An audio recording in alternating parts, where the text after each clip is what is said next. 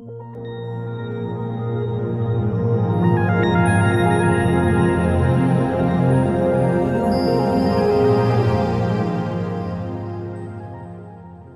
noite ao pessoal que chegou agora. Antes da gente de passar a palavra para o Ivens, é, eu gostaria só de lembrar a todos que hoje nós estaremos estudando o capítulo 16 do livro Obreiros da Vida Eterna, Exemplo Cristão. É, nosso estudo ele é voltado a extrair ensinamentos, lições, é, aprendizados a respeito é, da com a visão da mediunidade dessa obra.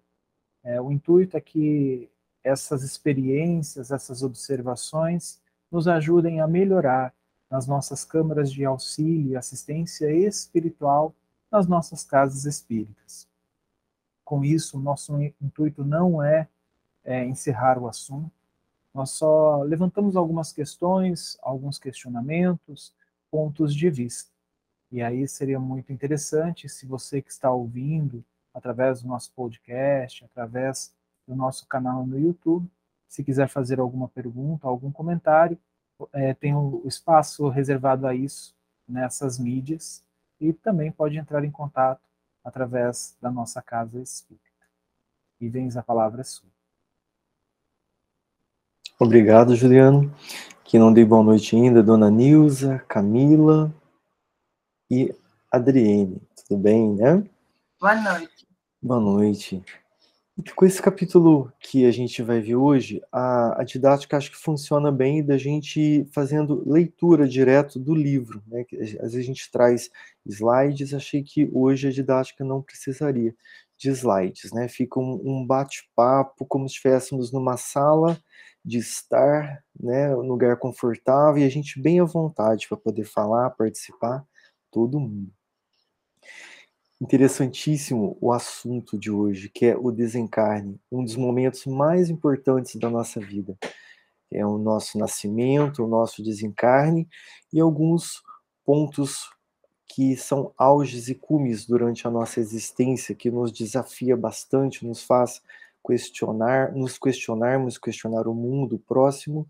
Então, são ápices da nossa vida, é, que a gente vive ao longo da nossa jornada reencarnatória, estamos aqui estudando o auge que é o desencarne, sendo que é um assunto que traz bastante curiosidade, bastante dúvida que, e, e medos, né? um medo do próprio desencarne. Então aqui a gente vai poder amadurecer um pouco mais essa visão para avaliar quem está desencarnando próximo de nós e nos preparar principalmente nos preparar, né? Assim, esse capítulo traz isso, a nossa própria preparação para o momento, né? Esse, digamos, é o tema chave dessa, desse, nosso estudo de hoje. Nós terminamos semana passada com o Juliano, que trouxe bastante detalhes, coisas bem legais para a gente. Nós terminamos com o André Luiz tirando um monte de dúvida sobre o desencarno do Dimas.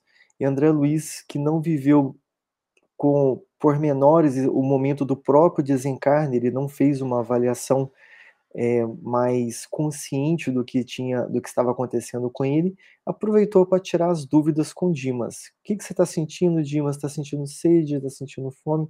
Foi fazendo várias perguntas para ele. E Jerônimo falou: não adianta, André Luiz, cada um é cada um. Cada um tem uma experiência própria diante do seu próprio acontecimento. Né? Nós podemos é, trazer aqui um, um, exemplo de um desencarne, mas, digamos, é uma, o Dimas estava numa média, numa média nossa, e de amadurecimento para esse momento. Tem pessoas que desencarnam numa situação muito melhor que de Dimas e outros muito pior. Então, o Dimas ficou na média, né? Então, ele trouxe um caso bem é, com esse equilíbrio de complexidade e nessa base, nessa média de evolução, de estar pronto para esse momento, né? Então achei bem interessante a didática dele para isso. E a gente está vivenciando cinco desencarnes. Hoje a gente vai para o segundo, propriamente dito.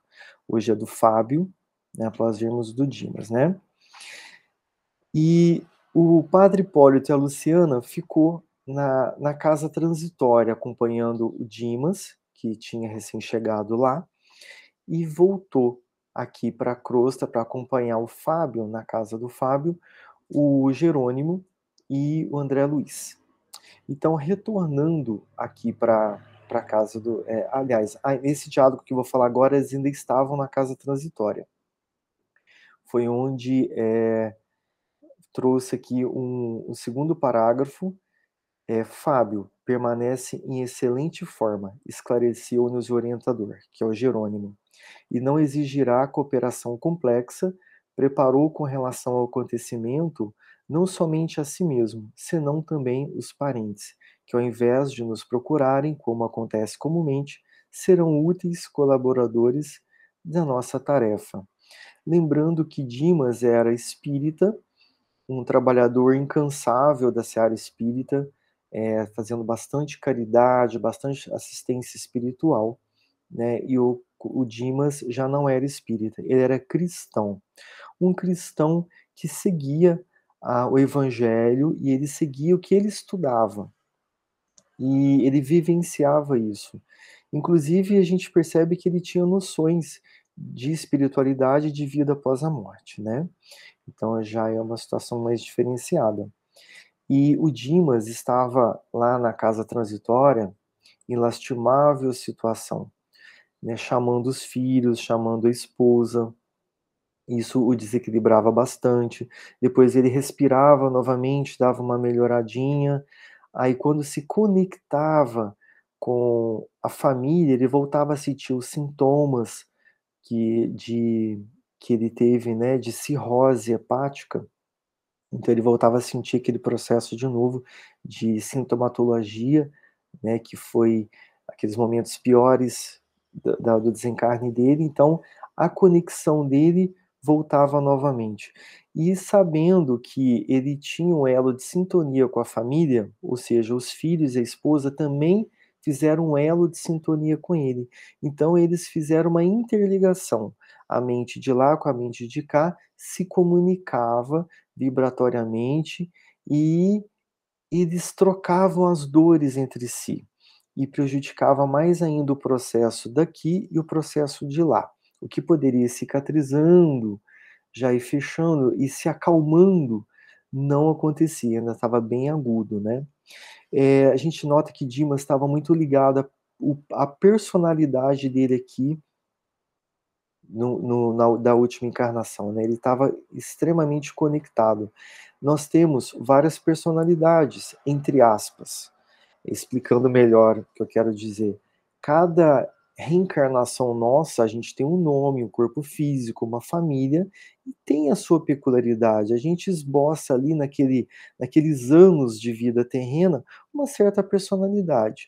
Depois, quando a gente desencarna e reencarna novamente, através do véu do esquecimento, a gente vive um, uma nova é, personificação nós somos a soma de todas as nossas encarnações, de toda a nossa vida, somos a soma das nossas experiências do plano espiritual, do plano físico, mas temos algumas coisas ancoradas em outras vidas, né?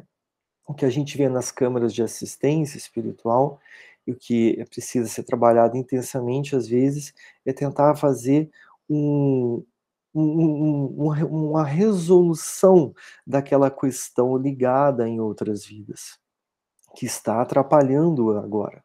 Né? São traumas, são ancoragens, a gente fica ancorado naquela cena que foi muito forte emocionalmente para a gente, que nos trouxe experiências negativas. Então a gente tem que fazer esse corte, temos que fazer essa é, essa digestão dessas questões para a gente co conseguir se libertar é, desse, dessa, desses traumas, ou seja, dessas coisas que nos trazem uma sensação horrível para o agora. Então, ele é extremamente ligado à, à personalidade de Dimas, porque ele não ainda se deu conta de que ele estava rompido dessa questão emocional, né?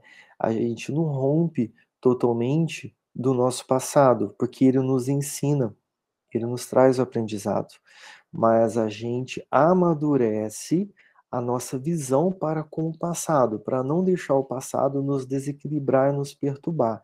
Então a gente tem que ir eliminando o excesso de personalismo e aquela personalidade muito forte materialista da última encarnação. A gente pode saber que existe a vida após a morte, que, que desencarnamos sim, que estamos aqui, mas essa intensidade do, da questão material é que traz o desequilíbrio, né? Porque amamos as pessoas que ficam, mas não a possuímos. Não temos aquele sentimento de posse que é meu. O amor verdadeiro é o amor que liberta, não o amor que algema, né? Então ele ainda estava apegado ao lar e o amor que algema da família, né?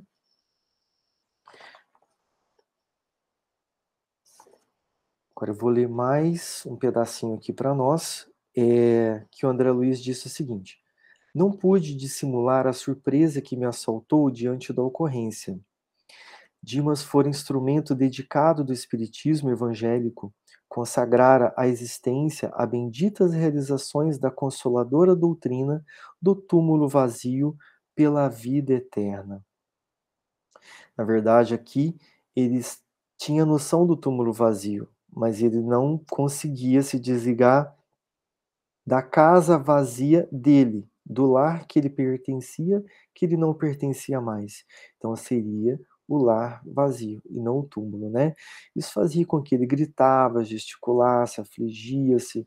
E a espiritualidade conseguia, a, os mentores ali conseguia trazer um certo equilíbrio para ele, conseguia auxiliar até certo ponto, mas não estava é, conseguindo fazer o rompimento de sintonia, porque tem o livre-arbítrio, então tem o limite máximo onde as pessoas podem atuar, onde pode agir.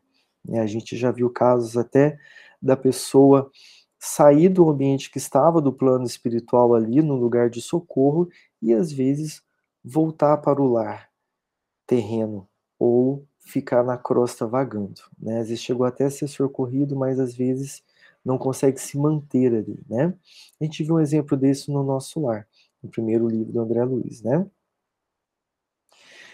E continuando, André Luiz perguntou: por que semelhantes distúrbios? Não merecia o Dimas, né, excepcional atenção de nossos superiores hierárquicos? Aí teve a resposta do Jerônimo: Você deve saber, André, que cada qual de nós é por si mesmo todo um universo.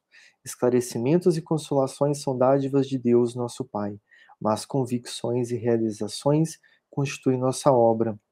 A Assembleia de Aprendizes receberá a mesma bagagem de ensinamentos de modo geral, organizada para todos os indivíduos que a integram. Diferenciam-se, porém, os alunos na série do aproveitamento particular. Aqui o, o Dimas ele conseguia trazer a luz para as pessoas que estavam ao redor dele quando ele estava encarnado. Mas sombras internas ele não conseguia iluminar, porque ele falava, verbalizava e ensinava, brilhava a luz dele, mas só de fora, as sombras internas não eram iluminadas. Portanto, ele não conseguiu trazer isso para a família dele e para ele em si. Porque a vontade da, da no caso da incorporação do evangelho nas atitudes dele, ainda faltou isso, faltou essa vontade, faltou exercer essas questões, né? É, se a gente for ver aqui, estamos lendo o mesmo capítulo, é, estudando a mesma lição. Cada um vai tirar um aprendizado segundo a sua maturidade com a profundidade que a gente alcança. E vamos colocar em prática tudo que estamos aprendendo aqui de acordo com o nosso empenho. Cada um aqui vai ter um empenho diferente do outro. Exatamente igual vai ser muito difícil. Pode até acontecer, mas vai ser muito difícil. Então, dentro das pessoas que estudam o evangelho de qualquer religião, das pessoas que estudam bem de qualquer filosofia, o entendimento e a ação é muito particular, muito pessoal. É, como a gente já viu em vários exemplos, às vezes o palestrante ele fala muito melhor do que aquele que está ouvindo e exercendo do que o palestrante fazendo. Então, esse cuidado que nós temos esse conhecimento agora e sabemos a, a repercussão disso no futuro, e dentro das câmaras de assistência que a gente recebe lá, os desencarnados, a gente já tem esse olhar atento, né? A nossa idade que nós, que, que nós temos de criação, que Deus nos criou, é, às vezes é a mesma, mas o avanço é bem diferente, devido à atitude. A, a, a, exemplificação e a atitude, ela que faz o verdadeiro movimento, a verdadeira modificação para a nossa evolução, para a nossa evolução moral principalmente, e para nossa estabilização de equilíbrio e de fé, né, que é a, realmente a confiança em Deus, né? Né, Rita? Rita, o áudio ah, você percebeu, né? Ainda não, Rita. Tá, vamos esperar. Pode ir com calma. A, derruba, a famosa é, derrubada e o retorno que conserta os defeitos, né? Voltou? Voltou. Ah, tá bom. É, de vez em quando é, o Ivens, isso daqui, assim, a gente estudando esse, esse livro, falando sobre, né, esses personagens e justamente o Dimas, né, que era um espírita, assim como nós, é, eu acho que isso é uma chamada de atenção muito séria para todos nós que estamos na doutrina espírita. Talvez nós é, estejamos é, nos muito, com muita preocupação e nos intelectualizarmos, né, em estudarmos, não que isso não, não é necessário, né, é óbvio que a gente precisa sempre estudar, mas, e aí a vida passa e a gente esquece do, do primordial, que é a prática, que é praticar, né, a gente até consegue é, mostrar, que era o caso do Dimas, o caminho para alguns irmãos nossos, através do trabalho das casas, na Casa Espírita, de caridade, que a gente provoca lá, ou às vezes um conselho, mas a gente vive nessa ilusão de acreditar, porque nós temos esse conhecimento intelectual, que nós já vencemos as nossas limitações. E aí, o que acontece, o que aconteceu com Dimas e com muitos espíritas, né? Tanto que nós temos o Hospital Esperança que foi fundado justamente com o propósito de acolher, né? Os espíritas, em sua grande maioria. E então acho que a gente precisa fazer uma reflexão muito séria sobre o que nós estamos fazendo com a nossa reencarnação, sabe? Será que é, eu não preciso, de repente, dar um tempinho da intelectualização e me concentrar no meu autoconhecimento, porque às vezes a gente confunde, né? A gente se ilude, na verdade. A gente, por a gente saber a teoria, nós nos iludimos e acreditamos que temos a prática, mas não temos, né? Não temos. Então, eu acho que isso é, é uma chamada de atenção bem séria, assim, para todos nós. Com certeza, Rita, brilhante, porque a nossa capacidade de nos mantermos sereno, de nos mantermos equilibrados, o, o quanto nós conseguimos fazer isso da nossa vida, de proporção de tempo, é onde traz um, um termômetro para nós, como a gente está indo nessa questão de exemplificar o que a gente sabe, de colocar em prática as nossas atitudes, né? E trazendo aqui mais um pedaço, é, Dimas foi destacado discípulo do Evangelho, principalmente no setor de assistência e difusão, mas quanto a si mesmo, não fez aproveitamento integral das lições recebidas, né? Então, assim, é, a gente vê que ele ajudou muita gente, iluminou bastante pessoas, teve um ponto positivo do que ele fez. Ele avançou, digamos, metade do que deveria avançar. Metade era ele ajudar, auxiliar e amparar. E a outra metade era ele junto com isso, né? Então ele levou, mas não foi. Né? Ele levou para os outros, mas isso daí foi o que trouxe também o mérito dele de poder ser resgatado, de poder estar lá no leito de socorro, rodeado de pessoas que vão amá-lo e ajudá-lo, né? Que ele poderia estar solto por aí, perambulando, né? Então teve um mérito, ou seja, é, não pode falar que também ele é, não valeu de nada o, as pessoas que ele ajudou, né? Teve, com certeza, ainda bem que ele está lá, né? Onde, é onde eu gostaria de estar, né? Numa situação mais serena, mas pelo menos está ali dentro, né? Daquela, daquele, digamos, posto de socorro, né? Então, ele conferiu excessivo carinho à roda familiar, sem noção de equidade no caminho terrestre. Ele cuidou da companheira, dos filhos, é, só que ele não levou a espiritualização para a família. Esse cuidado do excesso de zelo com a família.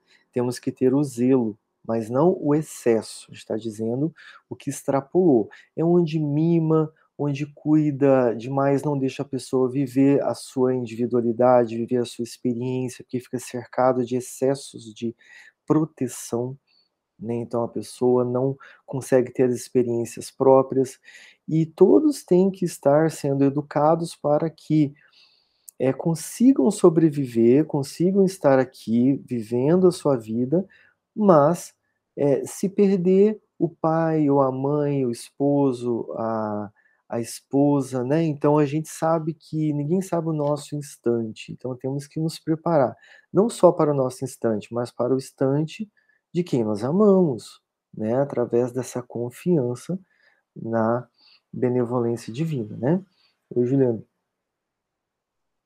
É medo de ser o Dimas, né? Como a Rita me disse aqui, mas é uma coisa interessante, assim, é, o que que ele fez? Ele era um espírita que provavelmente não, não, não fica claro, mas ele preparava outras pessoas, conversava com outras pessoas, né, provavelmente no atendimento fraterno, sobre a imortalidade da alma, sobre o, os benfeitores espirituais, sobre o que acontece no plano espiritual, né, porque esse entendimento vem desde a revista Espírita, então, né, esse livro, os relatos deles são após isso, é, mas isso ele não fez com a família, né? Por mais que você falou de carinho, cuidado e tal, é, na, ausência momentânea dele, né?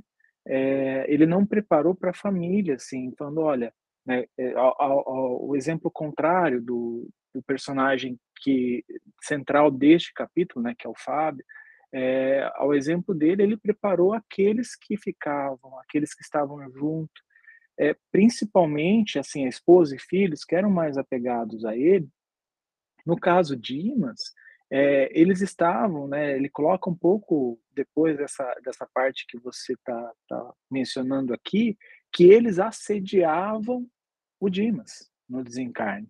Dimas desencarnado estava sendo assediado. E como acontece esse assédio, a gente viu lá no Missionários da Luz. Né? Simplesmente aquela conexão mental.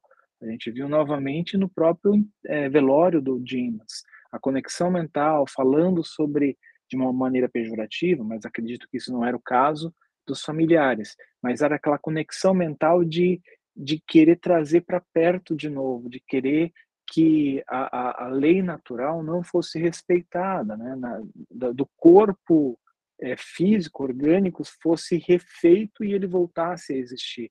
É esse tipo de assédio.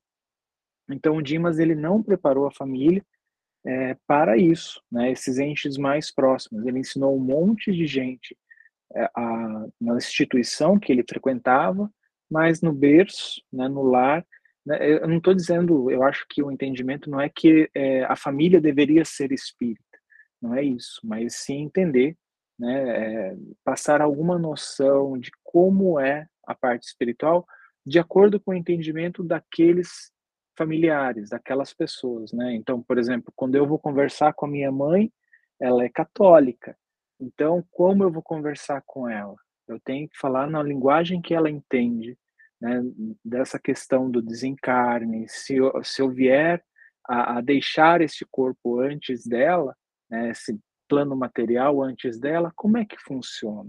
É, é, nós, eu, não, eu não vou deixar de, de existir, né? Espírito eterno ainda serei, eu ainda estarei lá, né? Só o corpo físico que ficou. Então são essas coisas que a gente tem que ter tino e, e, e, jeito para falar com a nossa família, né? Oi, Rita. Sim, Juliana, muito então, bom. É, eu acho que a, a, o, o, ponto mais grave aí é que a questão, ele não preparou a família, por quê? Porque ele não se preparou para isso, né? Ele preparou todo mundo, assim, as pessoas que ele atendia na casa, enfim, mas interiormente ele não havia se preparado para esse momento da despedida, não, não trabalhou o desapego.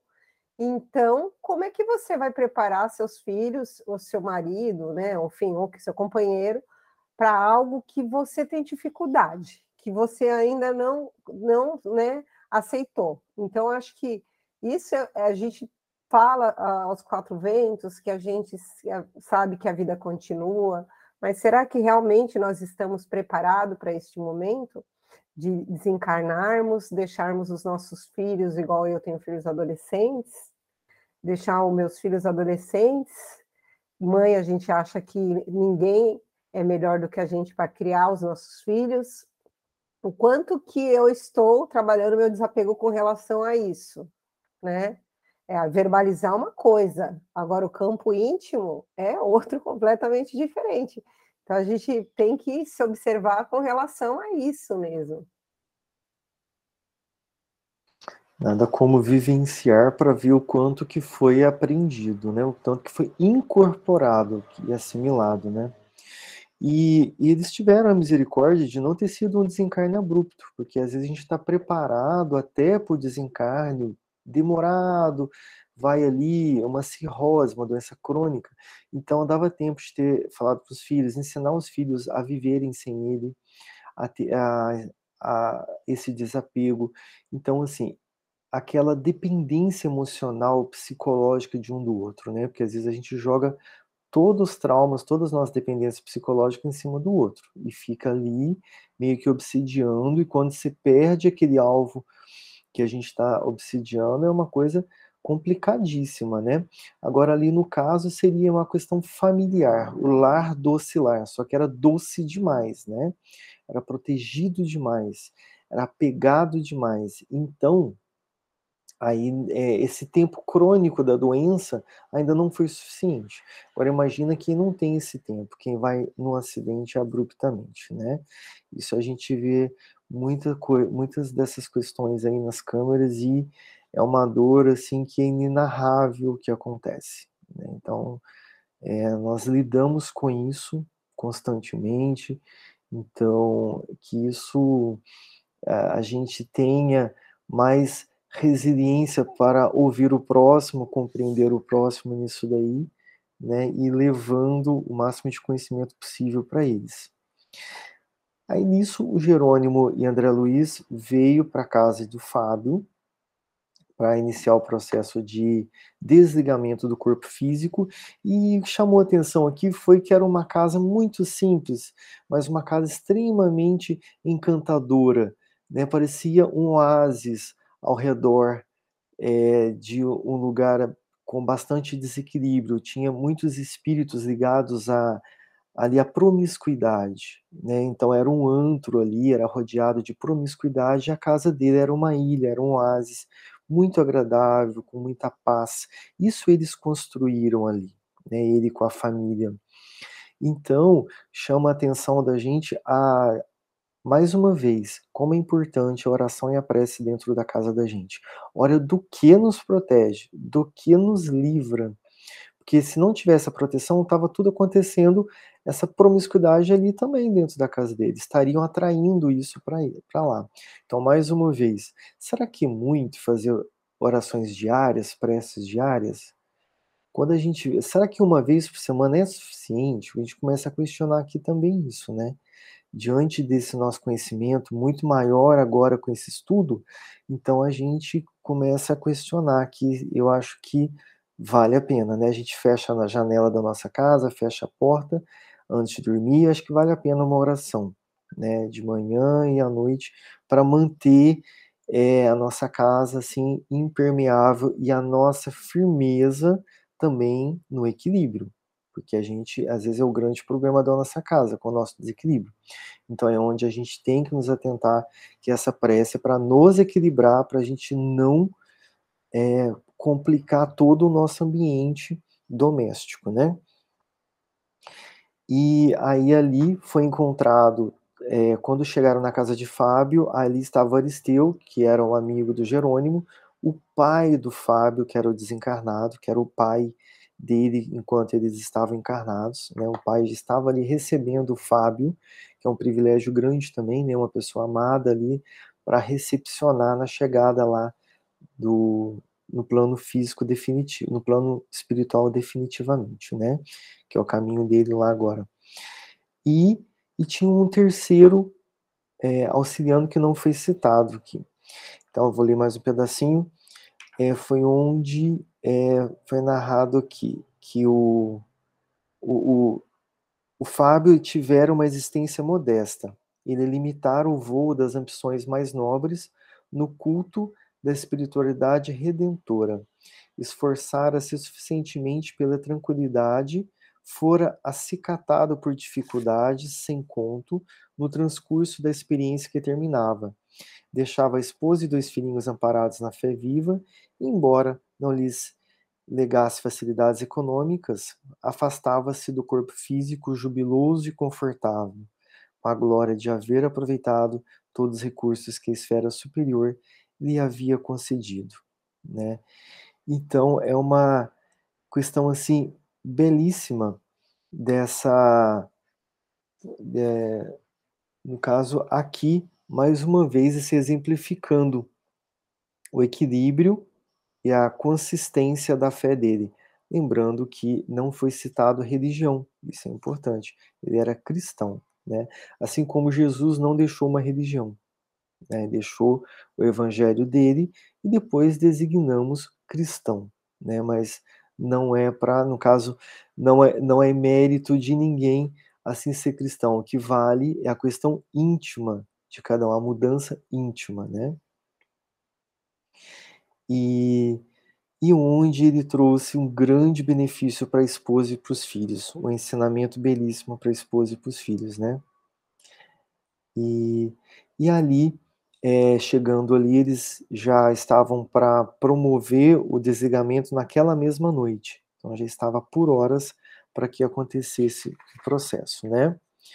E foi onde é, que o pai do Fábio é, nos narrou, narrou para eles ali é, um pouco da história, né? Que o Fábio ele nasceu com a questão o sistema pulmonar o sistema respiratório debilitado e teve pneumonias é, nos dois pulmões aos 12 anos. Depois, aos 14 anos, ele teve a tuberculose, porque ele foi trabalhar numa carpintaria e ali ele, na oficina mecânica, desculpa, na oficina mecânica ele acabou adquirindo a, a tuberculose.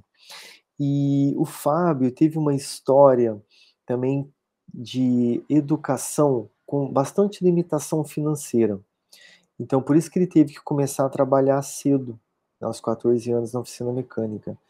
E, e quando ele estava ali, jovenzinho, ele via estudantes e alunos indo para a escola, então ele sentia uma vontade muito grande de continuar os estudos, de estudar mais, mais e mais avante ali no seu conhecimento intelectual, mas a limitação financeira não permitia. E então assim um ponto importante, né, que André Luiz ficou, ficou questionando por que que ele tem essas questões físicas, essas doenças respiratórias e pulmonares e essa limitação também é, de não poder desenvolver-se nos estudos, ter que trabalhar cedo. Qual que é a história dele, né? Porque ele é uma pessoa tão boa, poderia ter deixado, né? ele desenvolver-se nessas áreas. E foi aí que o pai do Fábio, é, tem o nome dele aqui,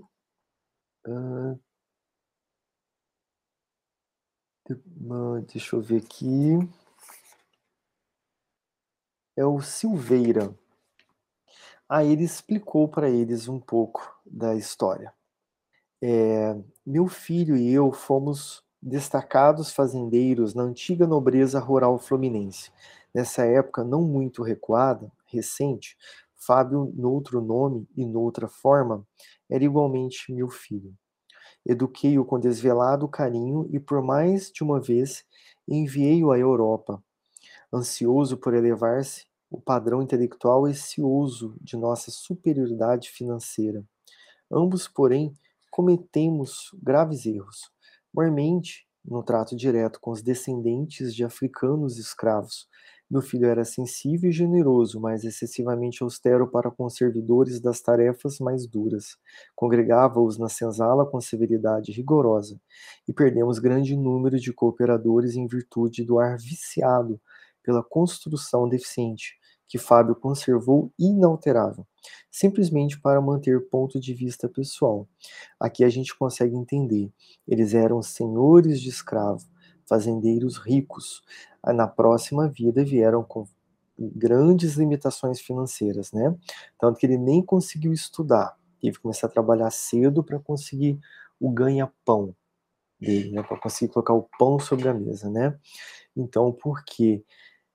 essa questão não houve muita não houve assim digamos uma justiça financeira né tinha os escravos passando necessidades necessidades é, de vestuário de alimentos de moradia uma necessidade tão grande que o local que eles moravam na senzala era toxiante então eles faleciam vários dos escravos faleciam de problemas respiratórios pulmonares devido àquele ar insalubre, né?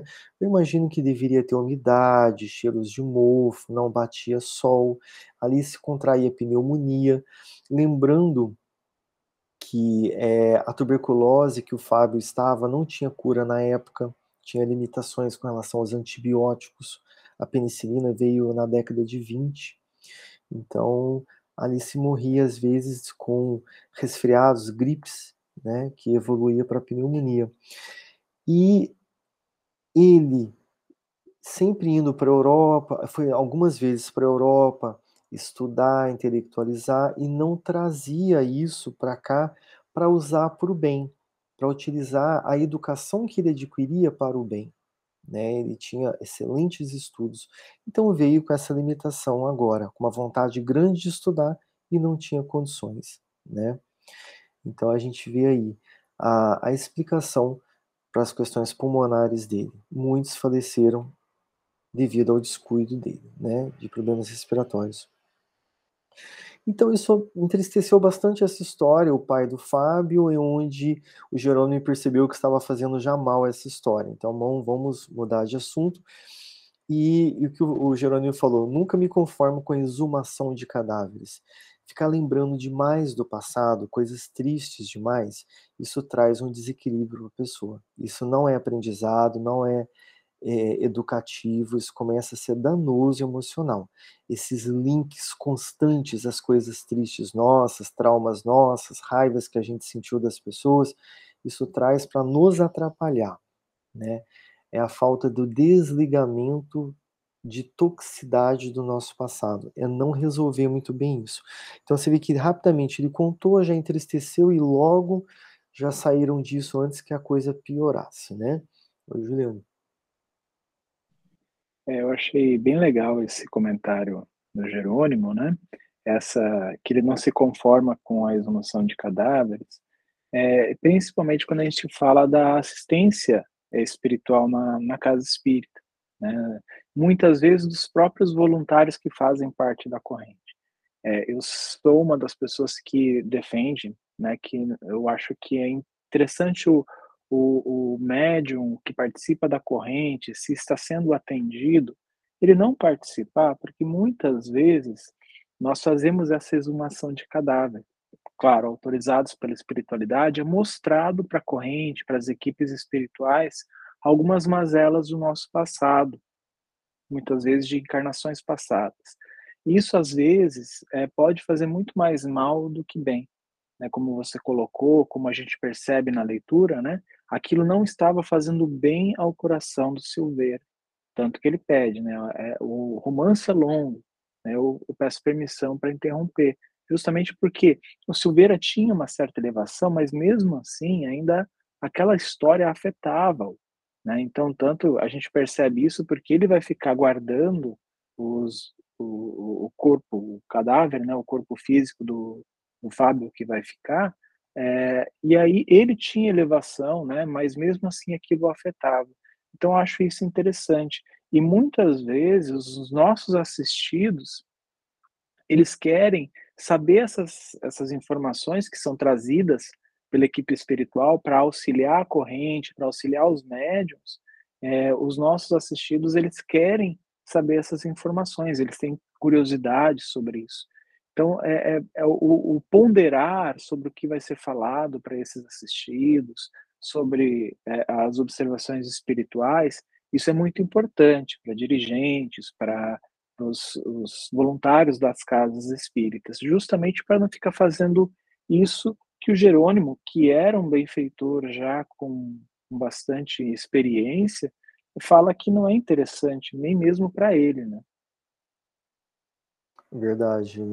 A volta ao passado, esse looping, é, tem que, é, é, é, danoso mesmo. Tem que ter uma precisão cirúrgica quando a gente vai voltar a emoções fortes do passado.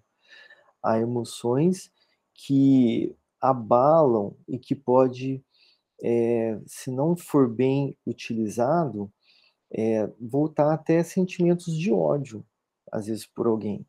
Né? Eu acho que deve ser utilizado sim, mas sabendo utilizar esses retornos, essas regressões, né? Essas, esses pontos importantes do passado, né? Tudo pode ser utilizado se de forma sensata, né? Oi, Rita.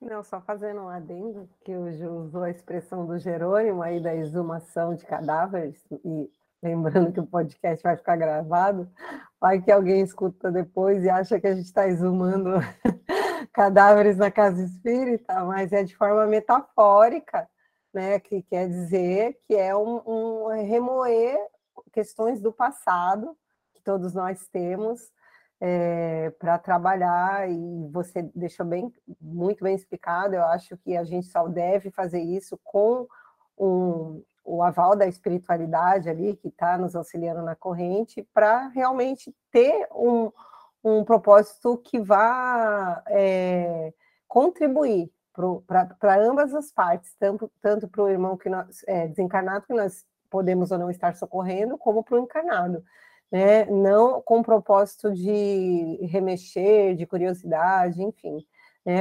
mas sempre com propósito de crescimento. Mas era só isso. Muito bom, obrigado Rita, por esclarecimento da exumação, né? A metáfora da história. Muito bem. E aqui é uma coisa importantíssima que eu achei agora no próximo pedaço é que o o pai do Fábio pediu para Jerônimo para eles é, fazerem o, o, último evangelho no lar, a última oração no lar, vamos colocar assim, né, no, a última prece no lar, e porque as últimas palavras de quem está desencarnando ficam gravadas fortemente em quem ouviu. A gente vê a família contando várias vezes para várias pessoas as últimas palavras, os últimos acontecimentos, do desencarnado, e isso é passado até para os filhos, para os netos, para as gerações seguintes. Ah, o seu avô, antes de desencarnar, falou isso e aquilo, ficou um grande exemplo para a gente, ele foi um exemplo, mostrou como deve ser feito. Então, falou, é importantíssimo esse momento. Vamos deixar aqui agora, é, através da intuição do, do pai do Fábio também, é, pediu para que ele intuísse o Fábio nessa última oração, nessa última prece, o Jerônimo adorou essa ideia, né? Falou, vamos sim. E aí, para poder possibilitar que o, o Fábio conduzisse essa, essa oração, eles deram uma melhorada na, na energia e disposição do Fábio, para ele conseguir fazer oração. Deram passes longitudinais, foram tirando é, substâncias tóxicas nocivas que estavam no corpo físico dele, no corpo espiritual, foram colocando essas substâncias todas para o nível da pele, na parte externa da pele, foi desintoxicando, jogando para a pele, e depois foi retirada essa substância tóxica no banho, onde os mentores ali, o Jerônimo e o Aristeu, o pai do Fábio, foi magnetizando a água do banho com uma substância que, que ajudava a desencrostar as toxinas da epiderme e ser eliminado, né? Que aí ele já estava sentindo um, uma mais vitalizado um pouco. É aquela melhora do último instante, né? Isso que me chamou a atenção. É, estava nas últimas horas e teve uma grande melhora. Olha que importante isso, né? Lembrando que ele usou o termo magnetizado, que a gente tem aquela questão da água fluidificada, água magnetizada, mas que é, aqui foram magnetizados pelos, é, pelos mentores. Portanto, quando a gente usa fluidificada, quer dizer água fluida, toda a água é fluida, se ela não está no estado sólido. Mas grande número de palavras da língua portuguesa, na semântica, na sinonímia, uma palavra tem dois significados, ela não tem um significado único. Né? Quando a gente fala concreto, o que, que eu estou falando concreto? Ela tem vários significados. O fluido, quer dizer, o, o fluido espiritual, a fluidoterapia, usando nesse sentido, não de fluidez, né, mas da, da fluidoterapia que vai ser incorporada, que acaba sendo meio que um. pode ser utilizado também como sinônimo de magneti, magnetizado, né? Por que não? Porque é, quem falou? Quem, quem, deixa eu ver aqui. É.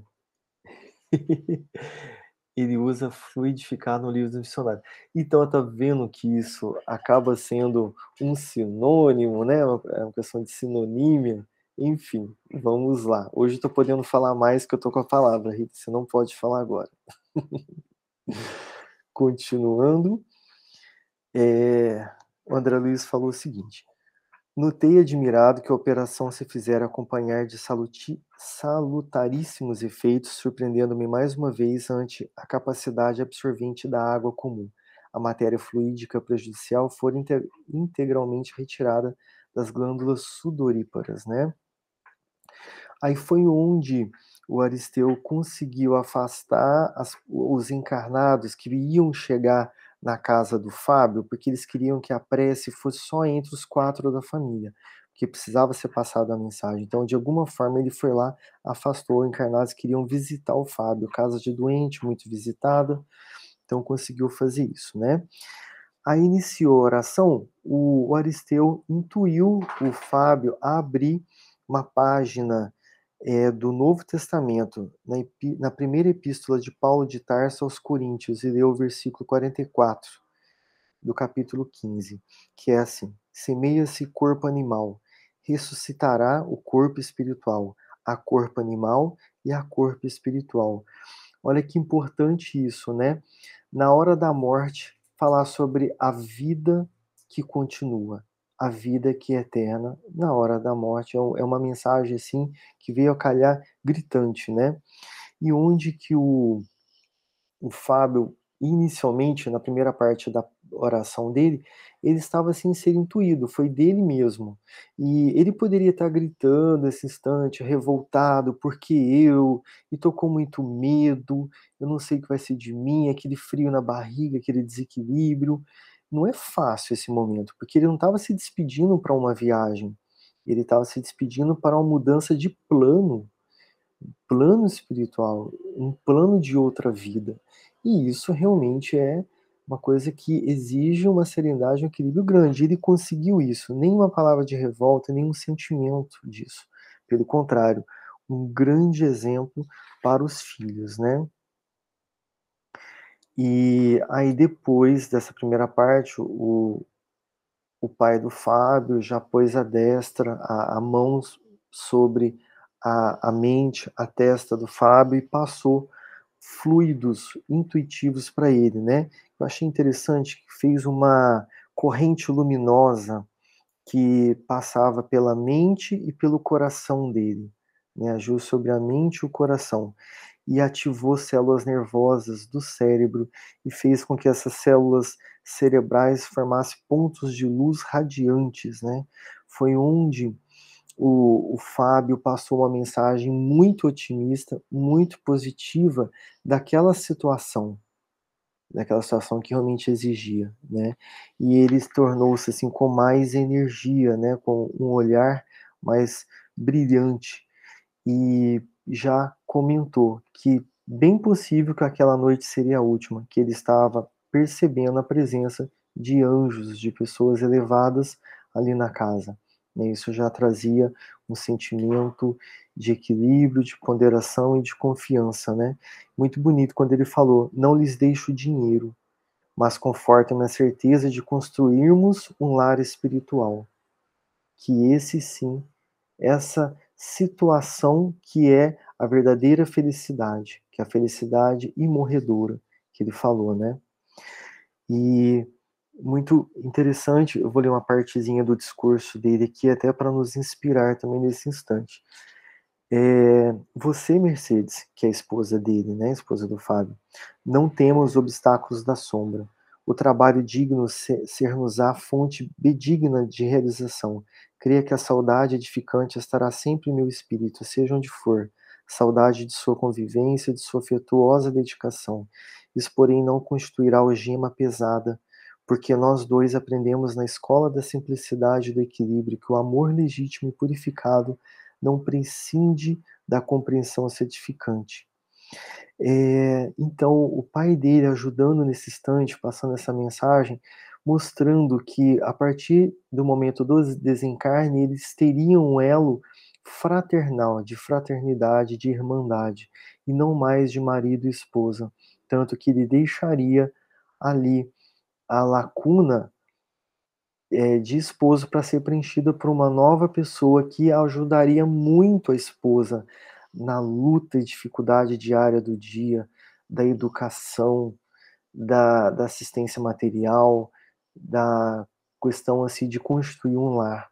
Então ele abriu mão desse egoísmo para que eles pudessem reconstruir um lar mais seguro, mais completo e mais firme, né?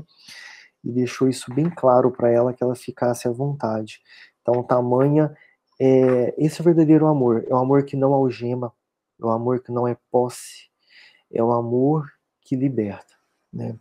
É, e essa questão é, já traz, esse já não traz é, aquela culpas no futuro, se ela sentisse alguma coisa por algum outro homem, né? Porque aparentemente eles eram jovens, eles não tinham muita idade, os filhos eram novos, então que eles pudessem é, viver novas experiências, né? Que poderia ser importante para essa vida, essas novas experiências. Oi, Cássia. É, ah, nesse capítulo eles não falam, ah, André Luiz não fala abertamente qual a religião do Fábio, o que, que ele fazia espiritualmente. Porém, a, a fala do Fábio é a fala de uma pessoa espiritualizada, de verdade, né? Ele compreende que a ligação espiritual está acima da ligação material feita aqui na Terra. E ele compreende que a esposa era muito jovem, os, os jovens, os filhos muito pequenos, e que ela iria, e os filhos também, necessitar de um amparo, porque nem ele nem ela tinham parentes, né, que pudesse dar um suporte nas necessidades, caso ela viesse a precisar. Mas que estava tudo bem, porque a ligação deles era muito maior do que essas ligações que são assim, materiais. Nós temos um exemplo bem bacana disso, que é a Germana, dona Germana. Ela ficou viúva e conheceu o marido dela, que também era viúvo, o segundo marido, né, que também era viúvo, e ela se casou com ele. Então ela fala: nós nos respeitávamos e nos gostávamos muito. Ele era mais velho do que eu, mas ele me ajudou a educar os meus filhos, a criar os meus filhos, e eu ajudei ele também. Então, assim, ela mesma fala: nós nos respeitávamos e nos queríamos bem. Então, assim, está tudo certo, não existe assim uma cobrança, né? Estou usando dele. Não, existia uma troca ali. E a gente escuta falar de muitos relacionamentos, principalmente na literatura, com base nisso, né? De respeito e de atender a necessidades do momento. e está tudo bem. Que a união espiritual que existe pode estar do outro lado da vida, né? E essa maturidade do Fábio é muito bonita de se ver, porque normalmente a gente tem um amor de posse. Ele não tinha esse amor. Bonita essa história, né? E, e isso também vale para quem vai, a libertação para quem foi, para que ele viva experiências que só Deus sabe quais são as necessidades dele do outro lado. Só Deus, só Jesus sabe o que ele vai precisar do outro lado, né? E os mentores que estão próximos dele, não somos nós que sabemos o que o nosso cônjuge vai precisar. Nós não temos nunca essa dimensão, nunca esse conhecimento, né? Então, do que a gente não sabe, então a gente não pode entrar nessa instância e querer governar de forma desgovernada a vida do outro por ignorância de conhecimento mesmo nosso, né? Ignorância no sentido de falta de conhecimento, né? Um pedacinho interessante aqui, mais um pedacinho da prece da oração dele, né, do Fábio, intuído, a importância da intuição do pai, né? E que privilégio intuído pelo próprio pai, que bom, né? É, nossos corações, Mercedes, são como as aves, alguns já conquistaram prodigiosa força da águia, outros, contudo, guardam ainda a fragilidade do beija-flor.